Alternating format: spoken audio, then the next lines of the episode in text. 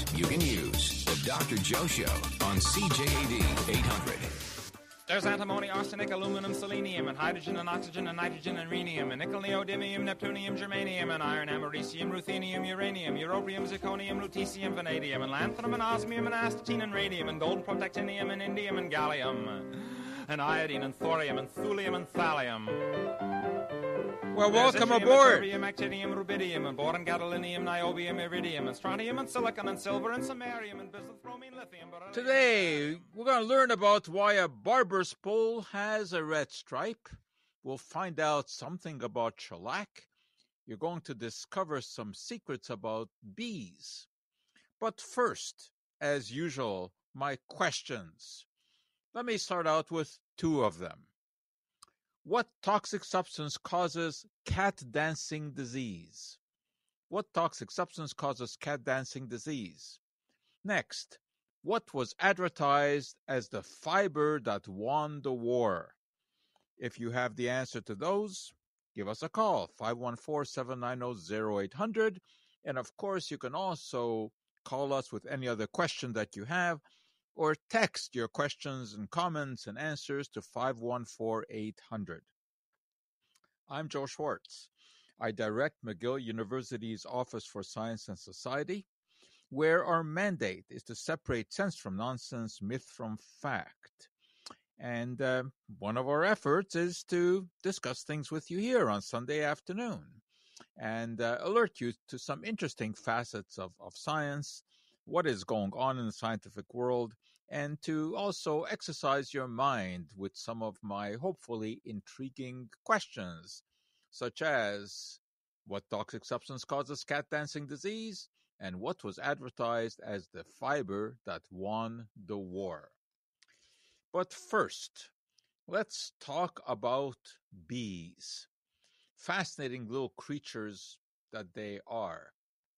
Well, we're going to go back a long time to seventeen ninety-two, and a blind Swiss entomologist. Entomologists, of course, are the scientists who study insects. François Hubert uh, was blind. Uh, he lost his vision around the age of fifteen, but that did not prevent him from studying honeybees and publishing his pioneering results in seventeen ninety-two. Now, obviously, he needed some help, and that came from his wife, Marie, and his faithful servant, François Brunin. They would become his eyes. Now, Hubert was familiar with the scenario that often plays out when someone is stung by a bee. Somehow, the stinging summons other bees to attack a perceived enemy. And if any of you have ever been stung by a bee, you may have noticed this, that once you're stung, other bees also come and attempt to gang up.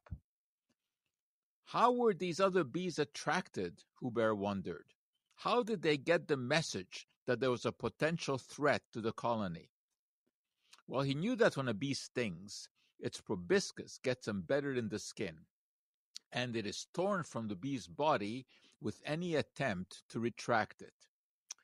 Unfortunately, that results in the death of that chivalrous insect. Does gallant self-sacrifice somehow send out a signal that alerts other bees to danger? Well, Hubert instructed his assistant to excise stingers from bees and place them near a hive. Sure enough, a bunch of bees emerged and swarmed around the stingers.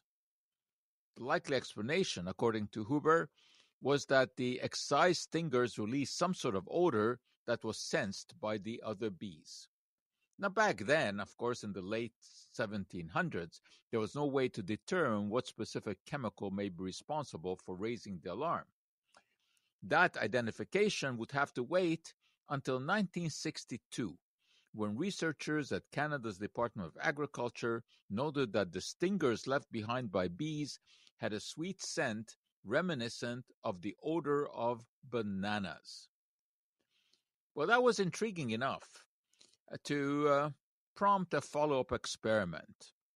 So what the researchers did was they extracted stingers from bees, they macerated them, and uh, they subjected them to uh, analysis in, in the laboratory. And uh, using an instrument known as a gas chromatograph, they were able to determine that there were a number of chemicals present in the stinger of a bee, but one of these was dominant. Eventually, it turned out that that chemical was something that we now call isoamyl acetate. Now, interestingly enough, isoamyl acetate is found in the fragrance of bananas, a naturally occurring one, but it was also known to have a banana odor before it was ever discovered in real bananas. That's pretty interesting. Uh, how did this happen? By the mid eighteen hundreds, chemists had identified various families of molecules, and they learned how to m- make use of chemical reactions to synthesize new molecules. For example, when alcohols were reacted with molecules called carboxylic acids, they formed esters, which often had fruity aromas. They introduced the idea of making artificial flavors for candies, beverages, and ice cream by reacting alcohols with carboxylic acids. Well, one of these alcohols, isoamyl alcohol, when reacted with uh, acetic acid, produced the smell of bananas. And this was isoamyl acetate. Today, that compound is used to produce banana flavoring in uh, various candies, cakes, cookies, et cetera. But when it is used, it has to be labeled as an artificial flavor because it's made in the lab. Nevertheless, it is identical to what is found in bananas. But curiously, on a label, it has to be called artificial because it isn't exactly isolated from bananas, although it is exactly the same uh, thing. Uh, now, this uh, isoamyl acetate is what triggers aggressive behavior in uh, in honeybees. When a stinger is embedded in the skin and attempt is made to withdraw it, uh, that attempt releases isoamyl acetate from the body of, of the bee.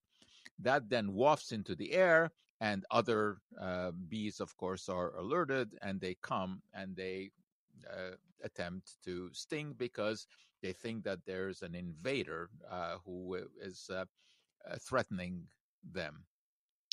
Well, in the future, we may be having to rely more and more on using synthetic isoamyl acetate for banana flavoring. And the reason for that is that the Cavendish banana, which is the one that is commonly sold in North America, is actually threatened by a disease. It's called Panama disease. It's really a fungal infection. And uh, there already are some plantations that have been decimated by this fungus. There's right now, there's just no answer to this. There, there's no antifungal substance that, that is effective against that particular uh, fungus. So we may once again have to listen to a song that was extremely popular in nineteen twenty-three. The song was called "Yes, We Have No Bananas," and it was inspired by Panama disease that at the time was wiping out the Gros Michel banana, which was the one that was sold before the Cavendish was introduced.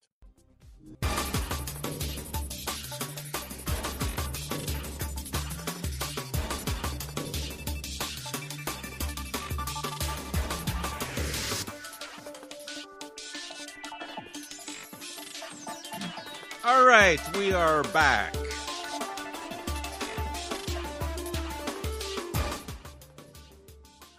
As I was telling you before the break, uh, you're going to be treated to a song from the nineteen twenties. It was a huge hit. Uh, it was a novelty song written by Frank Silver and set to music by uh, Irving Cohn. And it was inspired by the fact that bananas at that time uh, were being affected by an infection, by a fungus, and uh, nobody had them. And uh, grocers had to say, "We have no bananas." And that inspired this song. All right, here we go. It is the... Oh, yes! We have have no bananas. We have no bananas today. We got string beans and onions and big juicy lemons and all kinds of fruit and say. We've got an old-fashioned tomato, a Long Island potato. Oh, yes. We have no bananas. We have no bananas today. Okay, I think you get the gist of it.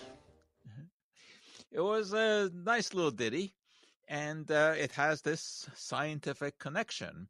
And as I said, we may be listening to this again because the Cavendish banana, which is so popular now, and it's the one that is sold in North America, is also being decimated by a fungus. Well, hopefully, uh, agronomes will find some sort of solution to that problem, so we won't have to be singing this song, uh, except for our entertainment. Uh, the version that you heard was by Louis Prima, but many others have recorded uh, that song as well. And just to finish up our little bee story, as I told you, researchers were able to isolate isoamyl acetate as the alarm phenom- pheromone of the honeybee. This is what alerts other bees to, to attack. So there's a little moral to that story.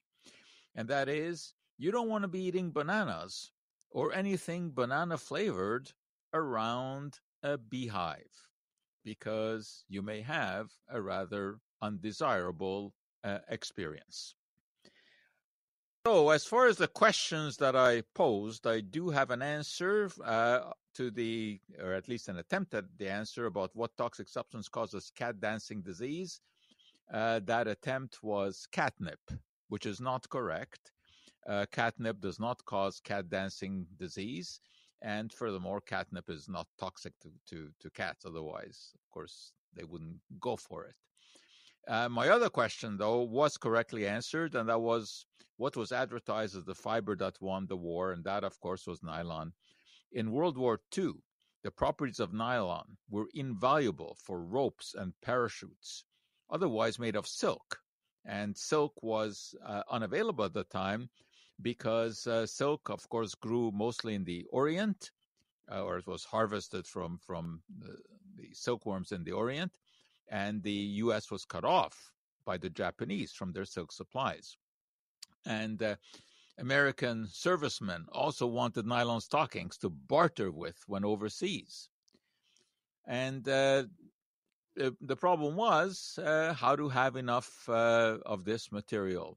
It was originally synthesized by Wallace Carruthers at the DuPont company. And uh, by nineteen thirty-nine, uh, it was being made in large enough volume for uh, the war effort. And uh, because uh, nylon could be recycled, ladies who had purchased their nylon stockings starting uh, in the late uh, nineteen thirties, actually, most of it was sold in, in on so-called Nylon Day, nineteen forty. And after that, ladies were urged to give up their uh, nylon stockings so that they could be recycled into parachutes and other uh, paraphernalia. And uh, this is why it has been called the fiber that won the war. Uh, after the war, parachutes were cut up to make women's underwear, and production of clothing uh, resumed. So, yes, that was the correct answer. All right. Uh, let me... Uh, give you another question to replace that one. What is the world's most popular fruit? What is the world's most popular fruit? If you know the answer to that, five one four, seven nine zero, zero eight zero zero. You can text your comments and questions to five one four, eight hundred. Now, I was going to tell you about the barber's pole. We still see these around with their characteristic red stripe. Well, that red stripe represents the color of blood. During the Middle Ages, monks were required to shave the crown of their head, a function commonly performed by itinerant barbers. Also, under ecclesiastic law, monks had to be periodically bled. This was supposedly a symbol of piousness, of devotion to God. Barbers began to attend to this duty as well. They would travel with a flag of a white cloth dipped in blood to indicate that they would attend to anyone who needed to be bled. This early mode of advertisement eventually was transformed into the barber's pole, and the pole began to symbolize more than haircuts and bleeding. Barbers began to expand their role and became quasi-surgeons, specializing in sewing up wounds and extracting teeth. They also dabbled in the whitening of teeth by dabbing them with nitric acid. This did produce immediate whitening, but destroyed the teeth in the long run by wearing away the protective enamel. But at least one sixteenth century barber surgeon, Ambroise Paré, made an important contribution to medicine. Barbers in those days worked under the guidance of physicians, who Uh, thought themselves above menial jobs like cutting and scalding. Why scalding? Because physicians thought that gunpowder was poisonous, and therefore gunshot wounds had to be treated with boiling oil to destroy the poison. Unfortunately, if the bullet didn't kill the victim, the scalding often did. During the siege of Turin in fifteen thirty-seven, Paré ran out of oil and for some reason substituted a cold mixture of egg yolks, oil of roses, and turpentine.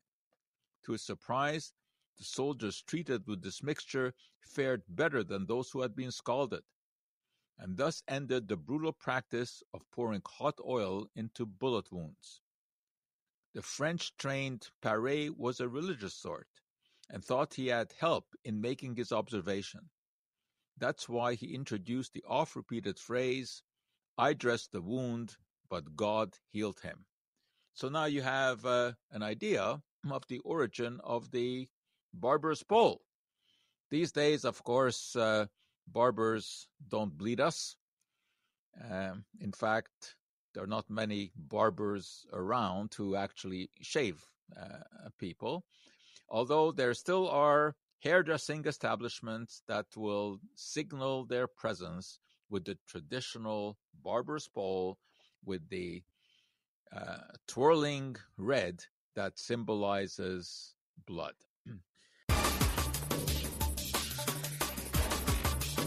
Science you can use. The Doctor Joe Show on C J A D eight hundred.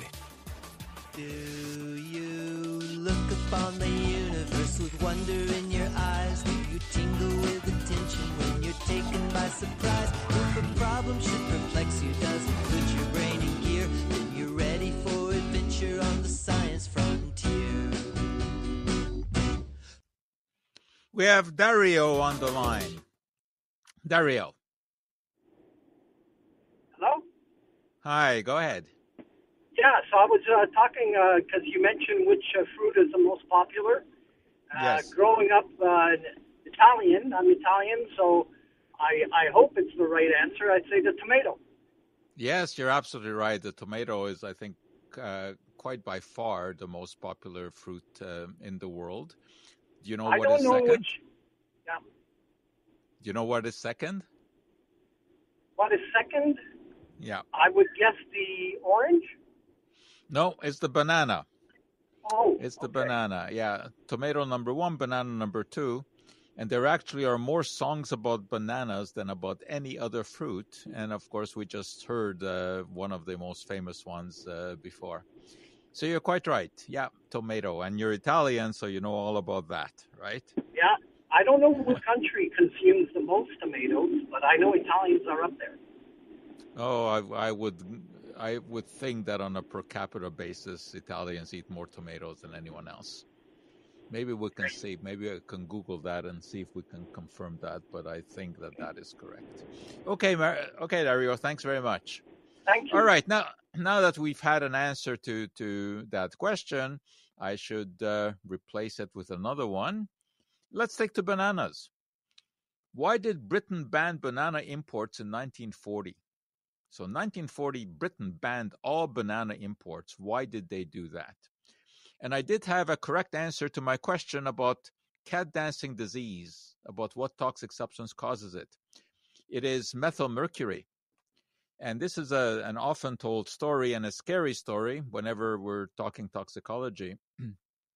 Takes us back to May first, nineteen fifty-six, when a doctor in Japan reported an epidemic of an unknown disease of the central nervous system, and that marked the official discovery of what has come to be called Minamata disease.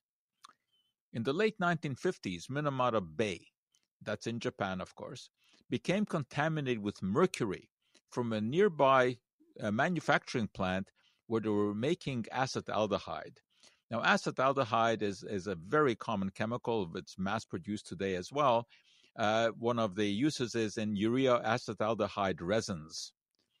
And uh, it's also used to make acetic acid, uh, which was used to make polyvinyl acetate. So it was a, you know, a, a chemical that was produced on a large scale. Well, they thought that the mercury that was being used in this uh, process, when it was um, dispensed with, they thought it would just sink to the bottom of the ocean and stay there. But it turned out that the mercury was actually biotransformed by bacteria in the water into methylmercury. And that bioaccumulated and biomagnified in the fish.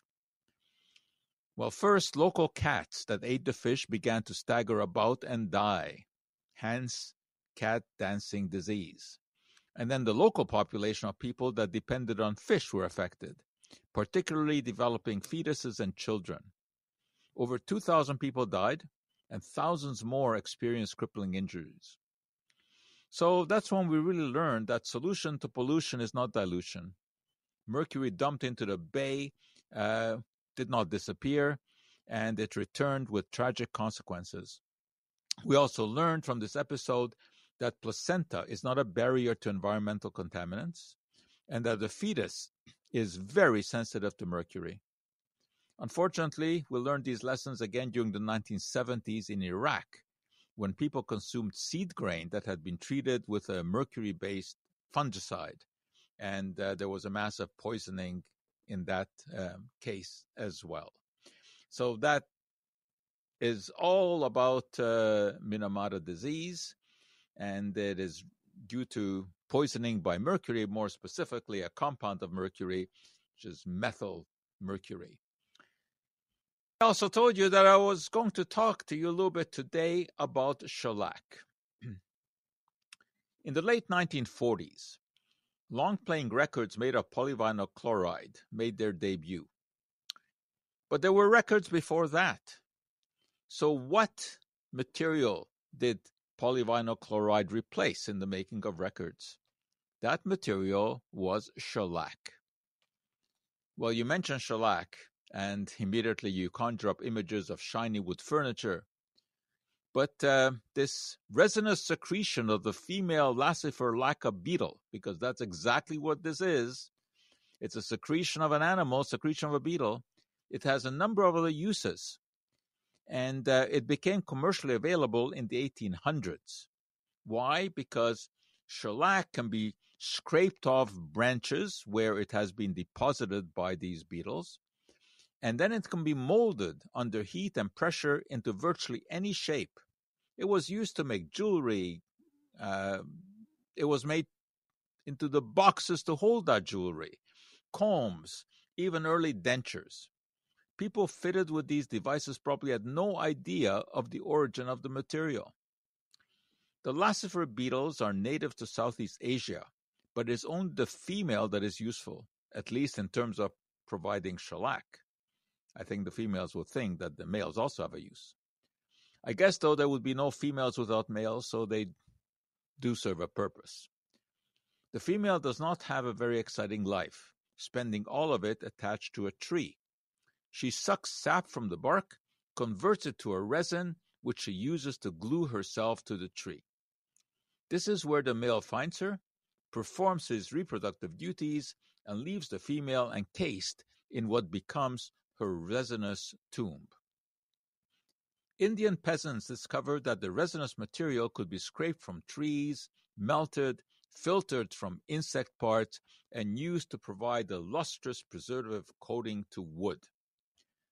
The production of shellac was not easy, a single pound being the result of some fifteen thousand lac beetles toiling away for six months.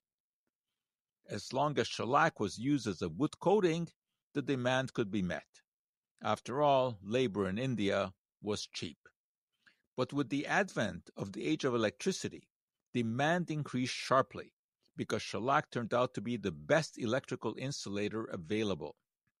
And demand rose even further when shellac proved to be better than hard rubber for making phonograph records. It wasn't ideal, however, given that it was fragile and the amount of music that could be recorded on a side was quite limited. But then along came polyvinyl chloride, and in nineteen forty-eight, Columbia Records introduced the first long-playing P V C record, developed by Peter Goldmark, and shellac was shunted aside, at least as far as the record industry was concerned. Today, shellac is still sometimes used as a wood preservative, and in the food industry too.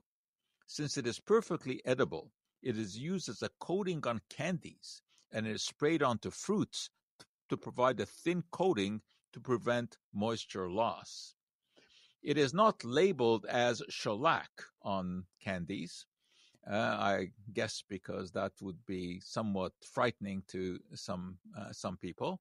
So it is usually labeled as a natural additive, a natural uh, ingredient, which of course it is, because it is made by bugs that are perfectly natural.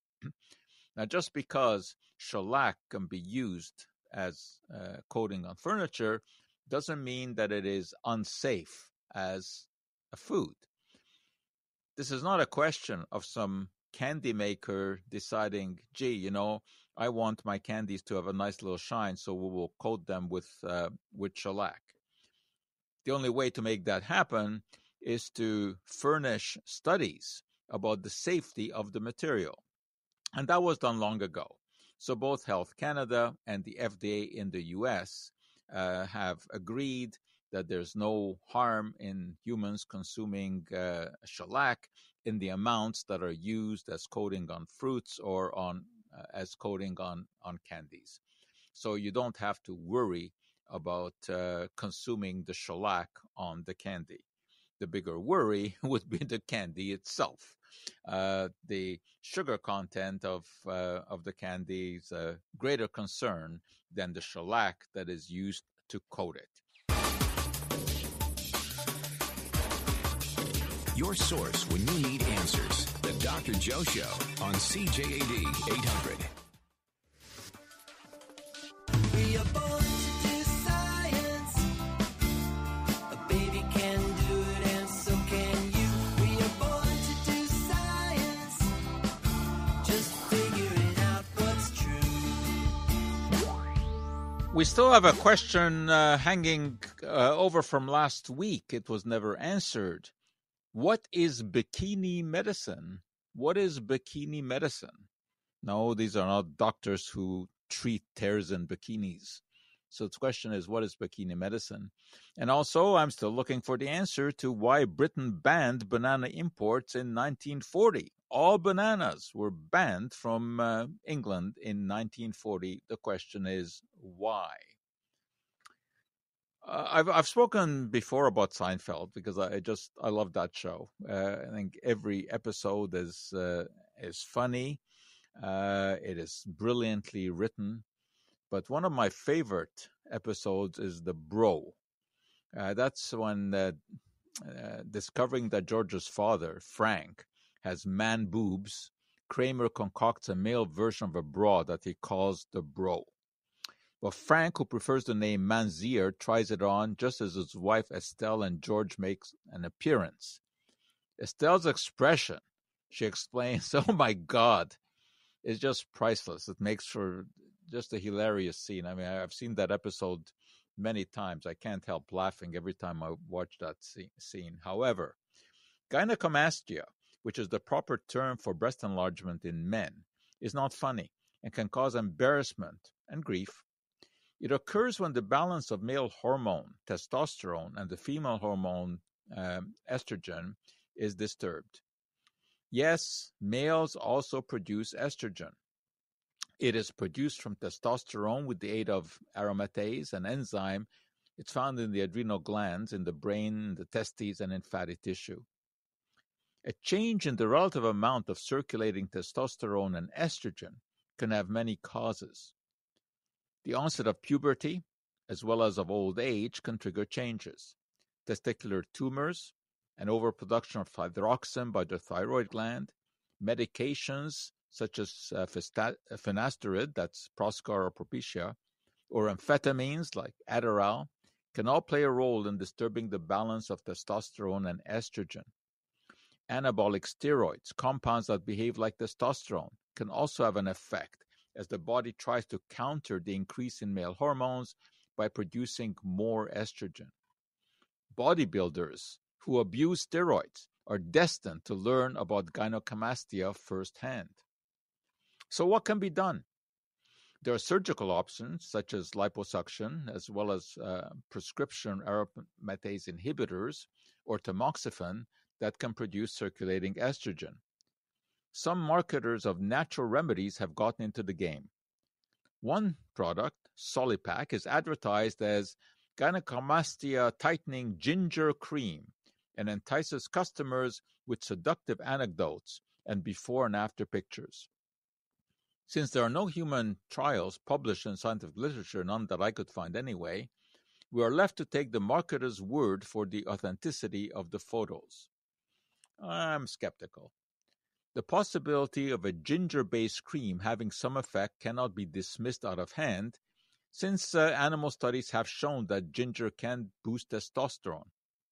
But that was in diabetic rats. This research was not aimed at gynecomastia, a condition not seen in rats. Rather, the goal was to see if ginger, or compounds found in ginger, may play a role in treating low testosterone levels. That's a potentially useful effect, since insufficient levels of testosterone in men are linked with infertility, loss of libido, diabetes, and osteoporosis. While pharmaceutical testosterone can be prescribed, natural treatments seem more attractive to consumers, and the diet supplement industry is keen to capitalize on that belief. Hence the rat studies. They are interesting because ginger root has shown evidence for increasing testosterone, as well as for countering the effects of some reproductive toxins, such as lead or aluminum chloride.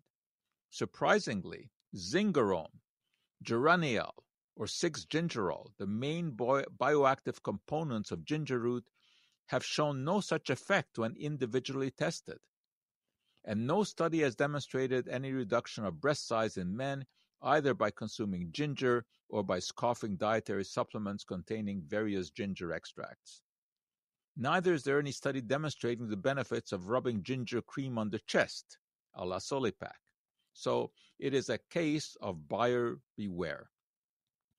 At this point, any claim about ginger treating gynecomastia is highly suspect. But there's some evidence that ginger can treat nausea as brought on by pregnancy, motion sickness, or chemotherapy.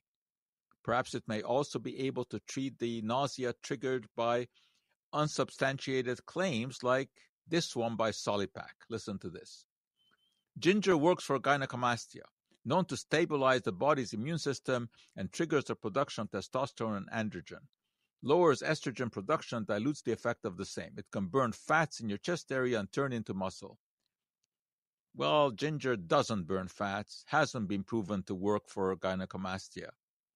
And sometimes just a word or phrase can be a giveaway of untrustworthiness. Testosterone and androgen is an example. Androgen is not a compound. Androgens are male sex hormones, of which testosterone is one. Anyway, as far as Kramer's Manseer is concerned, so far it only exists in the classic Seinfeld episode. That episode is called The Doorman, in case you want to uh, look at it. And uh, it remains for some ingenious vendor to gingerly introduce the bro into the marketplace. I'll... Uh, I'll alert you to another uh, scam that I've come across, and uh, this one uh, is one of the most outrageous ones that I've I've discovered. You know, I, I, I look at all kinds of videos that tout dietary supplements and, and treatments of all kinds. Uh, many, many scams out there, but this one is uh, is an absolutely outrageous one, and. Uh, I've written about it. Uh, it's on our website, which is mcgill dot O S S. Uh, you can look it up there, or you can go to my Facebook page. I've put it on there as well. To find my Facebook page, of course, you can just go to Facebook and put in Joe Schwartz, and, and uh, mine will come up. Uh, anytime that someone claims that there's a cure for every known disease, you know that you're looking at a scam. Now, in this particular case, the claim is about eye diseases. And this product, which is being promoted in this video, uh, is said to cure everything from macular degeneration to, to short-sightedness, uh, all every possible vision problem, cataracts, glaucoma, uh, all by taking a pill. This is, is very, very scary, because this kind of a, a video, it's very, very slickly produced. And the spokesperson there calls himself an eye care specialist, whatever that may mean. Uh, I can't even find this person with a Google search. His name is David Lewis, uh, but doesn't come up with any kind of, of search. So I don't even know if he's a real person or if he's an, an actor.